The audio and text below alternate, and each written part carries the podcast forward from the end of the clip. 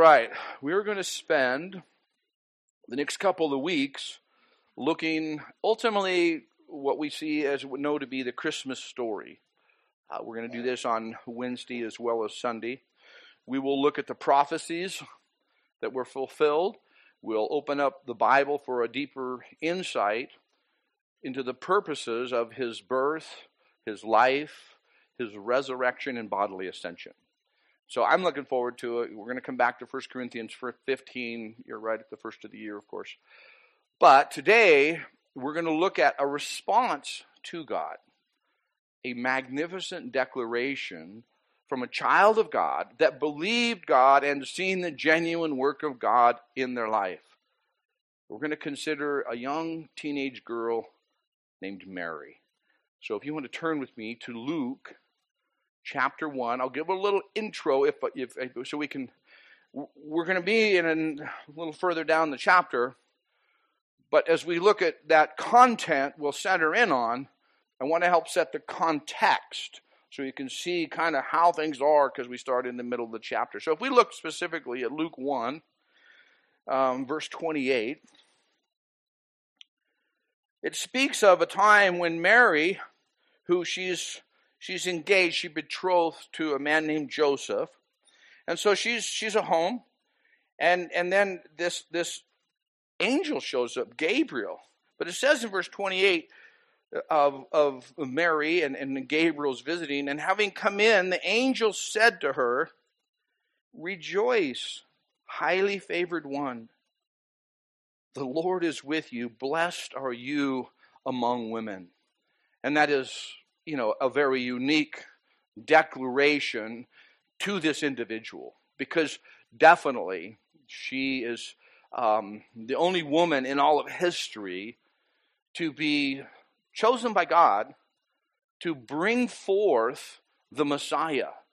As we sang in that song, what what a, what a perplexing thing, this plan of God that he would choose to inhabit humanity, to set aside who he, who, where he was in heaven and to inhabit humanity in such a humble, mind-boggling way. And then to come in that manner to choose a woman, a, a, a teenager, who will be a teen mom in a culture that didn't accept that, and, and, and to, to come and, and Mary was highly favored. He says, rejoice. Also, we know the Lord, she says, the Lord is with you. The angel's just encouraging her. He hasn't said what's going to happen yet. He just says, brace yourself. And then he later tells her what God is going to do and that she would be the maiden, the, the young woman that the Jewish women all longed to be. That sought God and knew the, the plan of redemption, or at least knew the prophecies concerning the coming Messiah. Every young woman wanted to be that woman. It would be a, a wonderful thing to be. Well, she's going to be the one. And so as we go through this, I want to make sure that we, we, we catch the history, we contemplate the depth of the relationship with God and individuals, but we also apply it. We, we pull those principles and truths that can be applied to our own lives. And there's three things right here that can be applied to your life. Rejoice, highly favored one. You're not married to. You know what I mean? You're, you're, you are who you are. You're 2,000 years removed since the, the beautiful work of God through Jesus Christ and his, his human life. But you are favored, looked upon by God as his child. And, and the world around you um, just comes at you and says different things about you. But you, you have to realize, rejoice. You're highly favored by God. He died for your sins. He literally came as a man, lived a sinless life, laid down his life as a payment for your sins. I know you can say the sins of the world, but I'll, I'll tell you, if you know the heart of God and the nature of God and the ways of God, you would have to agree that if there was one human on the earth, he would have done the same thing. If there's only one sinner that need to be saved, he would have still saved that one person. That one person you have to see is you. It is me. It's collectively individuals that he has highly favored. He literally says, I offer you eternal life. I offer you new hope. I look, I, I, I, God is basically saying, I long to, to share this with you. Not only do we see that you and I also different than Mary, but the principle still remains. We're highly favored. We also see that the Lord is with you.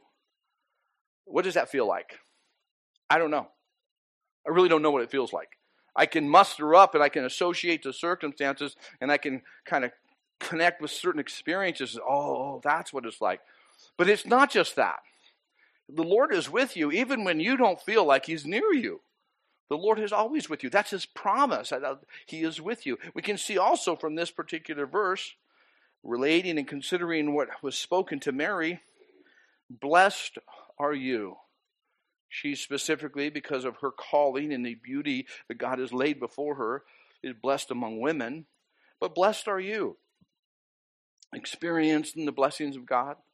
You may, may go, wow, I, I know the word says that, but with my ailment, with my illness, with my relationships, with my financial duress, I don't feel blessed. Once again, it's not based on feeling. It's based on learning and knowing the perfect provision of God, the perfect ways of God, even in our lives in seasons when it seems so difficult. Now, after Mary is informed in the coming in the next few verses that she would carry the Messiah in her womb, Mary goes to visit her relative, Elizabeth, who's married to Zacharias. She's going to go about 80 to 100 miles away into the hill country of Judah. We pick that up um, in, in verse 39.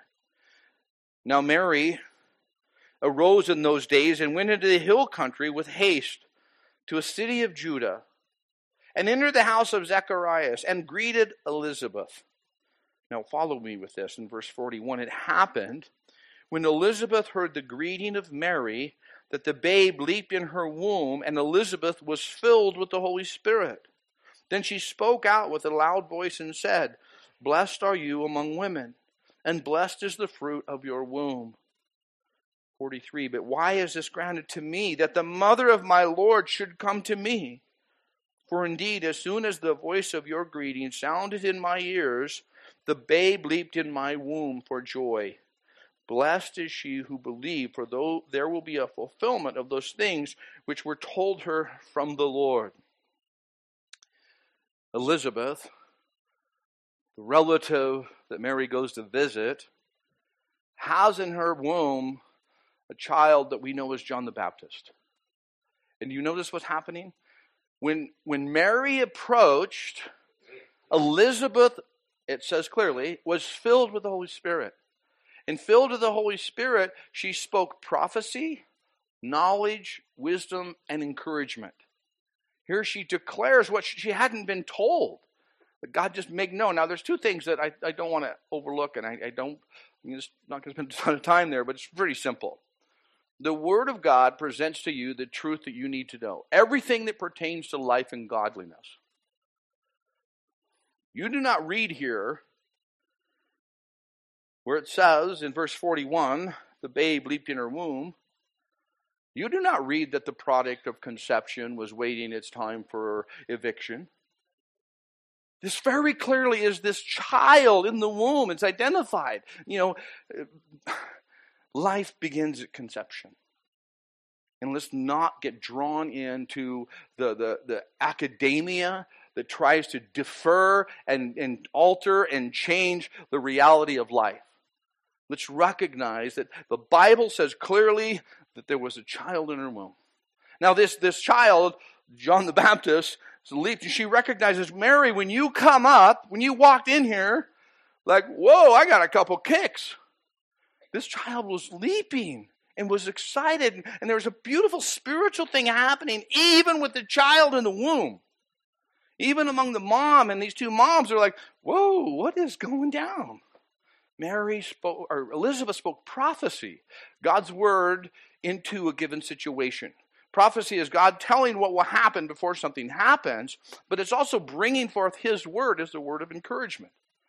Jesus told His disciples in the Gospel of John, and now I have told you before it comes, that when it done, does come to pass, you may believe.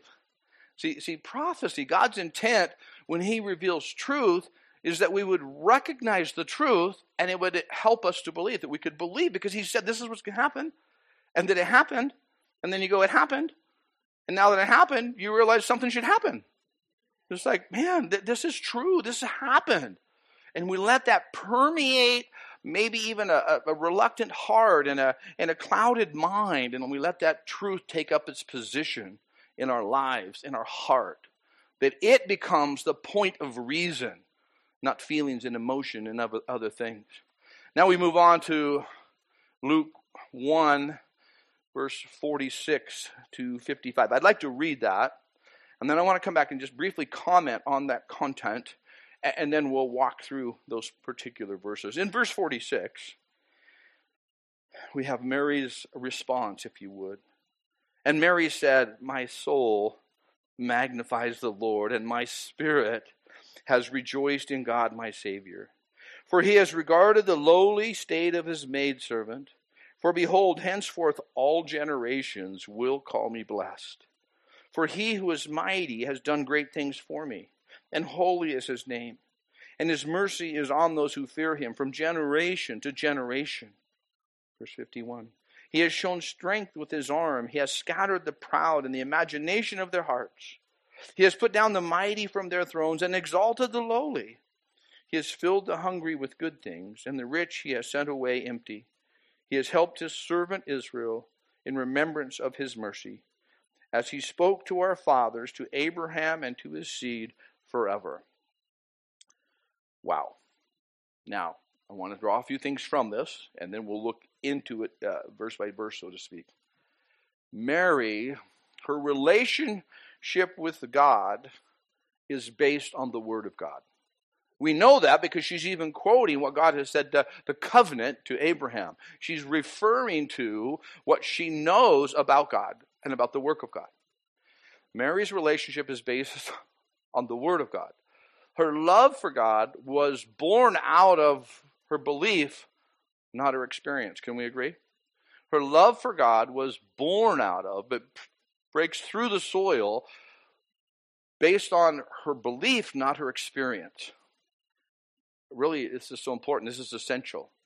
Because when we base our relationship with God on experience alone, then we soon wander, even walk away.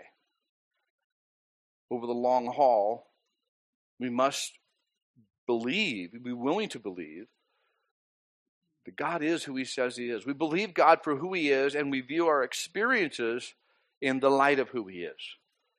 Sometimes it happens, you're familiar, that we may define our relationship with God based on His provision or His how our experience is. And when that isn't there, you know, it, it's a bummer. It gets difficult. If I get this inverted, in other words, if I have good experiences and I have certain things coming my way, then I put my faith, I have a greater trust in God. I, if I invert this, I reduce God to just another person in my life. And that other person needs to do certain things for me. And, and that's, that's terribly dangerous and it, it, it's not where you want to go. If I have good experiences, I stay in touch with Him. If experiences are disappointing or I disconnect, I wander, even walk away. Walking away because God did not do what I wanted Him to do or hoped He would do. And I think most of us have had those moments where we start to wander. We vacillate. We question, what do I really believe? I've been praying about this. I know it's a need. This is a critical condition. This is a serious situation. And it seems like my prayers are, are like drywall is kryptonite. Like it doesn't seem to leave the building. Now I step outside and it can't seem to get out of the atmosphere. It doesn't seem to arrive at the throne of grace because it's not happening the way I thought it should happen. We have to recognize our relationship, our belief and faith in God must be set on who He is and what He has done on who he is and what he has done. I don't have to raise, have you raise hands, it'd be 100%. If we said, you know, if I said, well, hey, as a child of God, have you faced struggles? Have you wondered about whether God hears your prayers? Have you kind of thought, man, am I doing something wrong? This didn't happen. Maybe I should do something different. Maybe I should give. Maybe I should serve. Maybe I should, maybe I should, maybe I should. Well, I would encourage you just settle into the Word of God. Know God as who He as He is and then let your experiences be based on that relationship. Let's go ahead and jump back to verse 46. I want to walk through it and then we'll look at four points uh, as we wrap up our time here in a little bit. So Mary says, My soul magnifies the Lord. And it really means my soul, the depth of who I am, declares the greatness of God. He declared, she said, I declare the great, greatness of God. Now, I, I we got to say, she has had some pretty sweet experiences so far. Anytime Gabe shows up with his angel garb, you know this is a big day. It's good to go bad or good to go good. Who knows? But he just shows up, and it's pretty obvious he wasn't just somebody on Halloween. You know what I'm saying? There, there's just something about that whole experience that would be like, yeah. And so she hears the, the gentle, kind voice because he's bringing hope and truth. So you know he wasn't overbearing. He, he speaks to her in a way, and he, she knows this angel is a messenger from God, bringing her specific encouragement. And her response is, My soul declares the greatness of God. Now, let's not say it's only because of the experience she declared the greatness. We know she is highly favored. In other words, she's a very humble woman. You notice through all of this, she doesn't say, Oh, God, thank you. You've seen how much I do for you. You see how well I followed you. You know how many verses in the Old Testament I memorized. Thank you. You're rewarding me for these things. She, there's no association in, in this text. Nothing to, for us to say, oh, she kind of thought she had it coming. No, actually, we see humility. She's like blown away. What, me? Why would you choose me? I'm poor. I've got no connections. I got family line, but why would you choose me? And God's saying, listen, here's what's going to happen. This is what's going to take place. This is what I'm going to do in your life. She says in verse 48, or actually 47, my spirit has rejoiced in God my Savior. Some organizations disguised as churches present that Mary lived a sinless life. But only sinners need saviors. And she declares here, my, You are my God, my Savior. For you, God, have regarded the lowly state of your maidservant. He understands who she is. She knows who she is. And she's, God, you, this is amazing to me. It's amazing. I hope as we go through this, you'll allow the Holy Spirit to, to bring forth little principles to you as well. There's nobody that God goes, you know what? I can get work done if that person will just come to my kingdom. Man, I could change the world if this person was saved or this person. Boy, that person could, I could really do things with that person. Nope. He does phenomenal work with people that are willing to agree they need him with people that are willing to surrender to him to realize that he is the he is all that they need. He is all that the life is about. And when we get to that reality when we understand that we can declare you know he, he's done great things. She said of herself oh, you know all generations will call me blessed. That wasn't boasting. You understand you can see it. It's in humility like man I, i'm going to be the one that god will bring forth the messiah through all, all, uh, this is everybody, every woman's wanted this. All the Jewish young women wanted this. I'm, I'm, I'm going to be the one. They will, they will say that I'm blessed, I'm favored, I, I get to be the one. For he who is mighty has done great things for me, and holy is his name. He has done it. He has done it. He has done it. That's what she's declaring. She doesn't say, finally the debt is cleared up. Finally I, he's, I'm recognized for my humility and my lowly state. And finally, you know, she's, she's entering, entering into a really tough time, and I think she knows it. I think she understands what's, what's unfolding and how, how culture is going to be. She goes on to say he has shown strength with his arm. And strength to her and strength in the culture. He's scattered the proud in the imagination of their hearts. You know, there are so many people there are so many people that in the imagination of their hearts, they believe whatever they want to believe. And they promote that.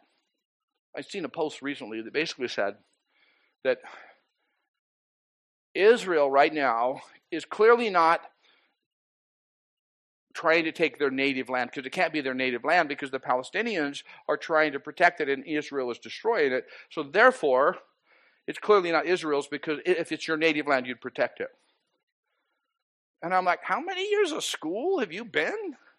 Uh, literally, I know this, I know it, years of, of academia. And the conclusion is so weak that the imaginations of their heart is guess what that happens when you when we embrace this this it's what's that word stupid it, really is. It's just lacking knowledge and refusing, refusing to be taught. Proverbs 12 1 when we embrace that it's like imaginations. And guess what has happened over the years?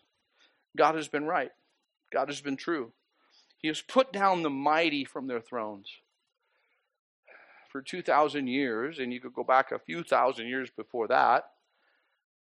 Nations have rose and nations have fallen.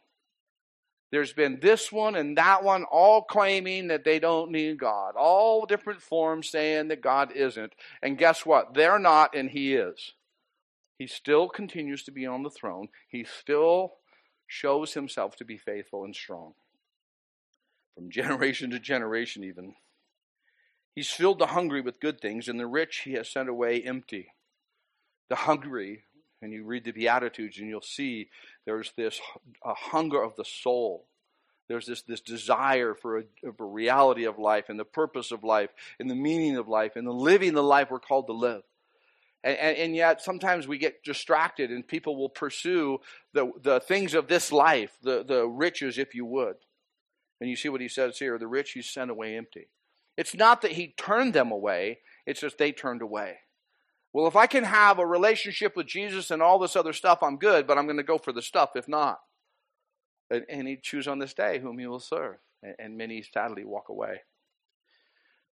Let me uh, go through those points I'd mentioned, um, and rather than continue through this, I want to make sure that there's there's four lessons to learn through this study that I, I want to encourage you. You know, I present these things, I go through this with you, and I think some of you have been coming, you know, I'm just setting you up. You got homework. this isn't the end, this isn't the end all. This is like, all right, there you go. Dig in. Some of you will dig in and, and you'll unearth these gems and these beauties that are that are well under the surface of the scripture. Others will, will kind of move things aside and oh, thank you. Right there on the surface, down just a little bit, there's these wonderful truths. The first lesson to learn, I would suggest to you, comes out of verse 51 helpless, yet having great strength. We realize early on, I believe, if we're truthful, we really are helpless. There's so many things that we don't have the strength to change. In relationships, quite honestly, even in finances, um, almost every aspect, health, you can't change certain things. So, in some degree, we're helpless, Yet you see there in verse 51 where it says, He has shown strength with His arm and scattered the proud, the imagination of their hearts.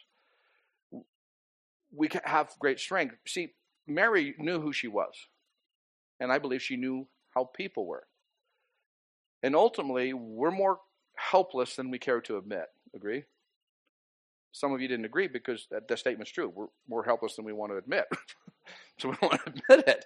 And so the fact is, the more we ponder it and wonder, you know, we have no idea how the frame, how the body, how the chemistry, how all the, the flowing and the going that's going on in this thing called body and life. We have no idea when it'll change. We have no idea. Do we get 10 years, 20 more years, two weeks more this afternoon? What do we, we don't know. We, we're, we're actually helpless. But yet we understand who our, where our strength comes from. See, Mary showed great strength because of her God. Her strength was because of God. Nowhere does she say, This is why I know I'll make it longer. This is why I know it'll be better. Speaking of herself or any asset or inherited things she would have. Faith, hope, and love.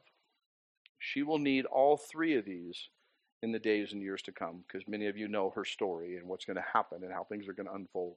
Second point, lesson to learn, if you would, is out of verse 53 hungry yet satisfied. He filled the hungry with good things, and the rich he has sent away empty. A spiritual hunger. She recognizes that she's hungry. I believe that. I believe that's why in the initial engagement with Gabriel, she's she's engaging and not just in shock because she's hungry, yet satisfied. We should always have a hunger yet always be satisfied. It seems like a contradiction, doesn't it? But we should understand, like we're, we're, we're, you know, we're, we're satiated, we're satisfied with the Word of God, and hungry for more of the Word of God. I'm, I'm satisfied, literally, with what God has done in my life, but I long for more. I long to see a deeper transformation. I long to see these areas that I, I struggle and points of weakness. I, I long to see His hand there. I'm, I'm, hung, I'm satisfied yet hungry. We see also, for the third point, humble yet having great confidence out of verse 48. Humble yet having great confidence. He has regarded the lowly state of his maidservant. He, he she has this great confidence that what no man knows, God does know. You know, many of you, you know, you've been through situations and times, and I think most of us at one point or another in this journey called life, we've been accused of something that we didn't do. We have been wrong, the situation has been wrongfully assessed, or whatever it may be. Sometimes it's on the playground, sometimes it's with a close friend, sometimes it's much deeper than that. And there's times, and I can just tell you from my own experience, you just have to have this great confidence. God, you know. You know. You know. You know all things as they need to be known. And so she's humble, yet having a great confidence. And I want to encourage you that principle is for all humanity, for every believer to have that awareness that God resists the proud, but gives grace to the humble. Those who deny, he, he basically says, All right, well, I'll let you work out that denial those who are humble say, God, I, don't know what to do next, but I, I, I, just, here it is. Here I am. Humble before God, it says that He pours um, unmerited favor, undeserved kindness. He just kind of pours it in upon them. God resists the proud, yet gives grace to the humble. Fourth point, so we've looked at helpless, yet having great strength, hungry, yet satisfied, humble, yet having great confidence, and lastly, heartbroken, yet soft hearted, out of verse 50. Heartbroken, yet soft hearted. His mercy is on those who fear him. Fear there is speaking of uh, revere him with high regard. It's not like he's unpredictable and unknown and lightning may strike someday or, you know, this odd perception about the truth of God, about who God is that some people have been exposed to or taught or told or believed. God is faithful. God is one who we can fear in the sense of hold in high regard. So she says here in this particular verse, His mercy is on those who hold Him in high regard. Let me just go over a couple things in this, uh, in this point. The shepherds, as we know in, in, in a coming uh, story, the chronology as we will continue through, but um, the shepherds came to see Jesus right after his birth. And so Mary is there too, of course. Joseph, I don't know, he might have been waiting outside. We don't really know how that culture was. But Mary is there, and actually Joseph was there. And the, the, the shepherds came. And all, it says in Luke 2 18 and 19, and all those who heard it marveled at those things which were told them by the shepherds because the shepherds left there. They're like, man, this is what's happening over there in the in the in the cave, in the in the corner, in the you know, there's this feeding trough that a child has been placed into. A manger is, is in there. They they they marveled at the things the shepherds said, and then it goes on to say, but Mary kept all these things and pondered them in her heart. Mary is hearing these reports and she's experiencing this and she's holding this child and she alone knows. She alone knows this was miraculous. The conception of this child was of God Himself. It, it wasn't as normal conception is. This is, is, a, is a miracle, a, a child born of a virgin. She knows that. And she's pondering, well, how's this going to unfold? What's, what's going to happen from here on out? You know, um, we're told a few days later that uh, a man named Simeon speaks prophetically in the temple area to Mary and Joseph and says that it says that they marveled at those things which were spoken of Jesus. Because Simeon speaks this prophecy. Now, prior to his birth and continuing after the birth of Jesus, Mary will be the subject of rumors and accusations throughout her life simply because she accepted God's invitation, his calling upon her life. Let me say that again. Mary will be the subject of rumors and accusations throughout her life simply because she accepted God's invitation or his calling upon her life. Mary will lose her husband, Joseph. We're not given the details. We don't know what how it unfolds, what happens, but he definitely is off the scene at a fairly young age um, for Mary. The hardship hardship of, of losing a spouse, a loved one she experienced. The greatest heartbreak will be seeing her firstborn son beaten, mocked, spit on, humiliated, and then nailed to a cross like a common criminal. Mary watched all this, and her heart broke. Yet, she sees him after the resurrection. She's there in Jerusalem in the upper room worshiping with other believers. We're told that in Acts chapter 1, verse 14. That Mary and, and, the, and Jesus' brothers were among them. What a life. Do, do you remember what happened? Where'd she fill out the form for this? She just loved God. She loved God. She had no plan for her life, so to speak, hope and aspiration but she was obedient. She was faithful. We can see from her magnificent declaration that she knew the Word of God, that she knew who God was, and that she was open for God to lead and direct her steps, to lead her life. Let's just wrap it up with verse 45. Blessed is she who believed, for there will be a fulfillment of those things which were told her from the Lord the Word of God will be fulfilled in your life. And the encouragement is blessed are those who believe. Blessed are you when God speaks to you. Maybe it's a, a verse, or maybe it's just something you just you just hold and you embrace, and you know it's not from conversation or persuasion or some convincing, you know, presentation. You just know in your heart of hearts, man, I just know the Lord spoke to me about this. He's mentioned this about my children. He's said this about my marriage. He's, I, I, I, I'm not going to base who he is based on my experiences, but I'm just going to hold on and believe what he said to be true. So, may that be our takeaway, so to speak, that we would learn to walk in this. When we have, uh, I'd like to have the worship team come up, and we're going to close out in a song of worship. I want to pray and um, for your notes, if you're a note taker, reference Ephesians 2, verses 8 to 10.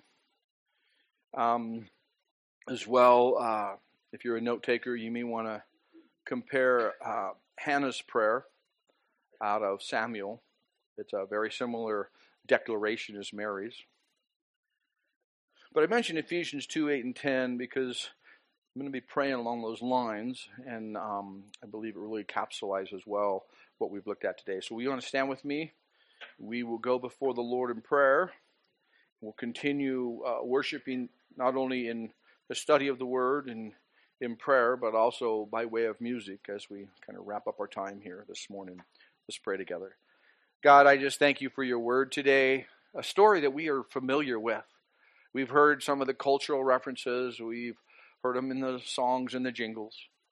But wow, how beautiful it is to look at your word and know the truth of the Christmas story. God, I pray that we would um, have eyes to see what you're doing, that we would have ears to hear your word, that God, you would give us hearts softened by your presence, that you would grant to us understanding, you would give us knowledge of your love, that our will, our desire, more than anything else, would be to please you and to walk with you, God. Thank you so much. Where you declare and make known is because of unmerited favor and undeserved kindness, because of grace, we have been saved through faith. Not because we've done something, not of ourselves. It's a gift from you to us, and we thank you, God. This gift is not of works. We don't want to boast in any way. May we realize, God, that we are your workmanship, created by you, Jesus. Created for good works, a life that expresses and verifies, lives out the love you've given us. Thank you, God. You prepared these things beforehand. Help us, oh God, to walk in them. We sing this song to you and rejoice in your name. Amen. Amen.